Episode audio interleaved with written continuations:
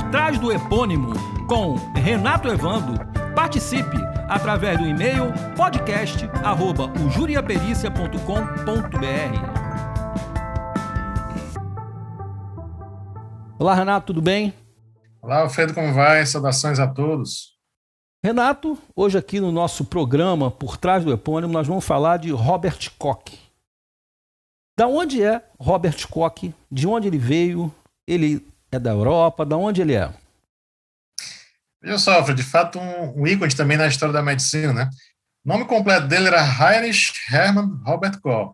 Hum. Só pelo nome já, já dá para perceber qual era a origem, né? Alemão. Na verdade, o, Koch nasceu na Alemanha, nasceu na, em Clausthal-Zellefeld, né? Nasceu Sim. no dia 11 de dezembro de 1843, ou seja, no século XIX, portanto.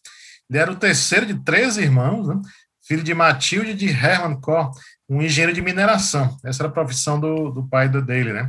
Ele Sim. aprendeu a ler sozinho, aos cinco anos de idade, vejam só, e tinha uma personalidade que, na verdade, vai marcar a vida dele, né? daquelas pessoas realmente extremamente inteligentes, extremamente cultas em relação ao conhecimento de maneira geral.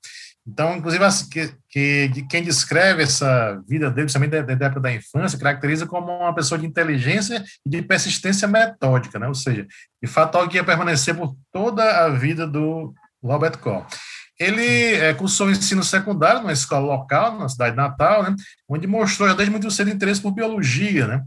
Sim. E aí, outra questão muito relevante que também vai influenciar muito a carreira dele é a vocação que o pai dele já, tinha, já era assim, que ele também tem de viajar. Ele viaja por vários lugares da, na Europa, na África mesmo, né, escrevendo né, questões de interesse aí da, da medicina em particular. Ele se casa duas vezes, né, casou duas vezes, uma com Emma é, Fratz, até 1893, depois com Hedwig Freiberg, até 1910. E teve a única filha, é, que é a Gertrude Koch. É, ele falece em 1910, aos 66 anos de idade, né, também na Alemanha, em Baden-Baden, no dia 27 de maio de 1910, vítima também do infarto do miocárdio, Alfredo. E Renato, é, qual foram assim as contribuições tá, e a formação profissional do Robert Koch? Tá, veja a formação. Ele cursou medicina é, hum. é, em Göttingen, é, recebendo, recebendo influência por ninguém menos do que o pai da patologia, né, é, celular, que foi o Rudolf Virchow, que também é alemão, né? Então, sobre a grande influência do trabalho do Virchow, ele se forma em 1862. É, após concluir o curso médico, né, o COR, é, em 1866, aos 23 anos de idade, ele foi para Berlim, né, a capital, para os seis meses estudar química. Depois disso, ele acaba trabalhando como, de fato, na assistência, provavelmente dito, em 1867 já, ele trabalha no hospital em Hamburgo, na clínica geral, Uh, e depois, em 69, ele vai para Haxwitz, na província de Posen. Então, são lugares em que ele exerce, de fato, a prática médica clínica propriamente dita. Né? Depois, né, considerando esse contexto que, lembrando do século XIX, da, da guerra, da reunificação da Alemanha, como estava acontecendo naquele momento, né, ele trabalha como voluntário em 1870 na, na Guerra Franco-Prussiana. E aí trabalha como médico também nesse período, e conduz pesquisas também nesse ambiente aí de, é, de guerra. Ah, depois ele foi nomeado professor, também foi professor universitário na Universidade de Berlim, é, e diretor do recém-criado um Instituto de Higiene dessa universidade. De fato, essa ideia de higiene, de sanitarismo, era algo que era extremamente pujante naquele momento né, na, na, medicina europeia. Então, ele tem uma grande aptidão por, esse, por essa área em particular. E considerando esse trabalho dele na guerra, ele é nomeado general brigadeiro, viu só? Poucos sabem disso, né? general brigadeiro era esse foi a nomeação que ele recebe na cidade de Berlim, como cidadão honorário de Berlim.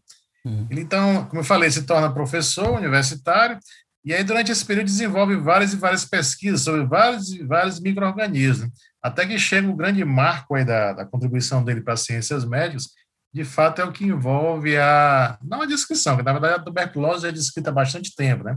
mas sim em relação a, ao próprio agente, ou seja, o agente causador, o agente etiológico, então, a bactéria, né? em que é, tem o nome científico de Mycobacteria tuberculose, mas que é, a rigor é muito conhecido muito mais pelo próprio nome dele, do Koch, é conhecido como bacilo de Koch, bacilo de Koch, né? É. mas é, que ele descreve lá, é nesse final do século XIX. E aí uma questão muito interessante da, da vida aí do é, Alfredo, envolve as viagens. Como eu falei, ele tinha um grande interesse por viagem, né? Ele passa praticamente durante 10 anos, de 1896 até 1906, né? Viajando por vários lugares. Ele viaja, por exemplo, para a África do Sul, em 1896, né? E lá ele descreve é uma peste chamada uma peste bovina, em que ele já também começa a fazer alguns experimentos, por assim dizer, de tanto por influência lá do gênero, que começou a vacinação, né, como em relação à influência dos micro-organismos que estavam sendo descobertos nesse século XIX. Então, ele injeta bilis de animal, né, fazenda, retirada da vesícula biliar mesmo, para tentar vacinar esse gado, né, essa, essa peste bovina, portanto.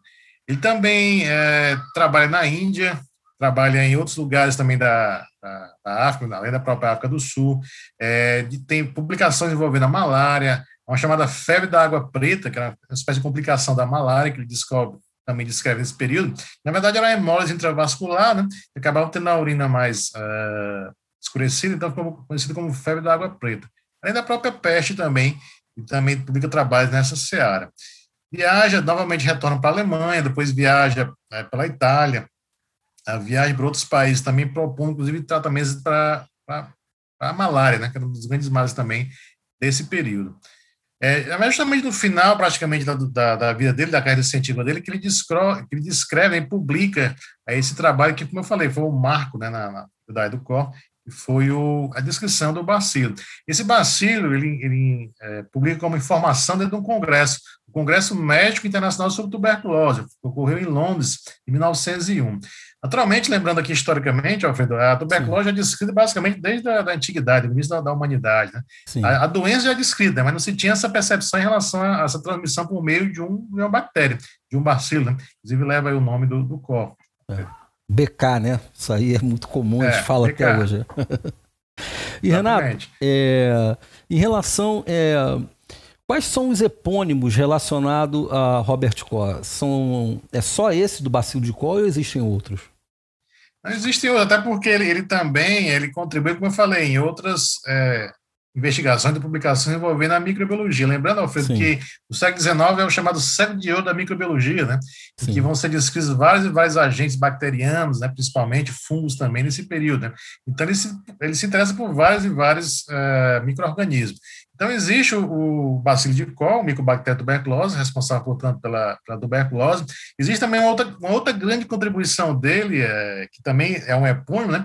É, são chamados postulados de Koch em hum. que esses postulados eles vão se relacionar com a própria descrição do que de fato sejam doenças infecciosas, ou seja, o que é que precisa ter em uma certa doença, uma certa enfermidade, você considerar como sendo infeccioso. Ele, por exemplo, descreve, né, e muitos, alguns inclusive foram adaptados ao longo do tempo, né, mas ele foi pioneiro nessa descrição, dizendo, por exemplo, né, que quando se tratar de uma doença infecciosa contagiosa, deverá ter um agente causador, né, que não pode ser encontrado em indivíduos saudáveis. Esse é um dos postulados. E vem que uma vez isolado esse agente causador, ele é capaz de reproduzir a doença em outras inoculações em animais experimentais, que era outro uh, impulsionamento que envolve a pesquisa com animais também, com, com agentes uh, infecciosos, né? É, que esses agentes deveriam ser recuperados de animais infectados. Então, tudo isso vem dos, dos postulados de Koch, que influenciam muito o conhecimento médico a partir daí, e vai gerando também esse epônimo. Um outro epônimo envolvendo Koch, é, hum. Alfredo, chamado fenômeno de Koch fenômeno de Koch. Nada hum. mais é do que uma resposta de hipersensibilidade. Ou seja, como eu falei, ele fazia experimentações com, com animais também, né, dos agentes infecciosos.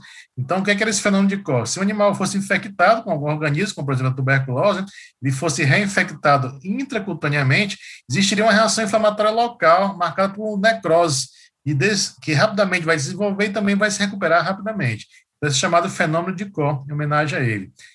Há ainda um outro bacilo também que pouco é, referenciado, Alfredo, envolvendo também o col, que é o chamado bacilo de Colwicks, bacilo de que na verdade é uma forma de uma outra bactéria chamada de Haemophilus influenza, né, e que causa uma forma de uh, infecção uh, hum. conjuntival uh, no olho, né, uma infecção oftalmológica, na verdade, né. E, por fim, ainda um outro epônimo envolvendo técnicas de esterilização, que é chamado justamente de esterilização a vapor de cor, em que ele esterilizava por vapor vários instrumentos que eram utilizados nessa manipulação de micro-organismos, né, em que ele fazia essa esterilização por meio de vapor, repetindo sucessivamente o método em cerca de três a quatro dias.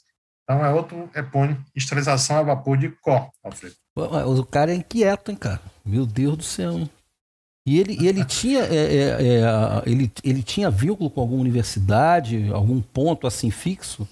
Ou ele... Sim, sim, ele trabalhava em, em Ele era professor universitário, né? Inclusive também é, chegou a ser convidado a trabalhar como professor em outras universidades. Inclusive recebeu o prêmios de, de doutorados honorários na Universidade de Heidelberg, na, na Bolônia, ganhou a Ordem da Coroa Alemã, a Grande Cruz da Ordem Alemã, foi é, membro de associações, né, tanto na, em, na, na, Alemanha mesmo, como também na Itália e nos Estados Unidos. E também, né, no, no Cuxa lembrar, um grande aí, prêmio né, para a carreira do pesquisador, e é, foi contemplado com o prêmio Nobel né, de Fisiologia e Medicina em 1905. Alfredo.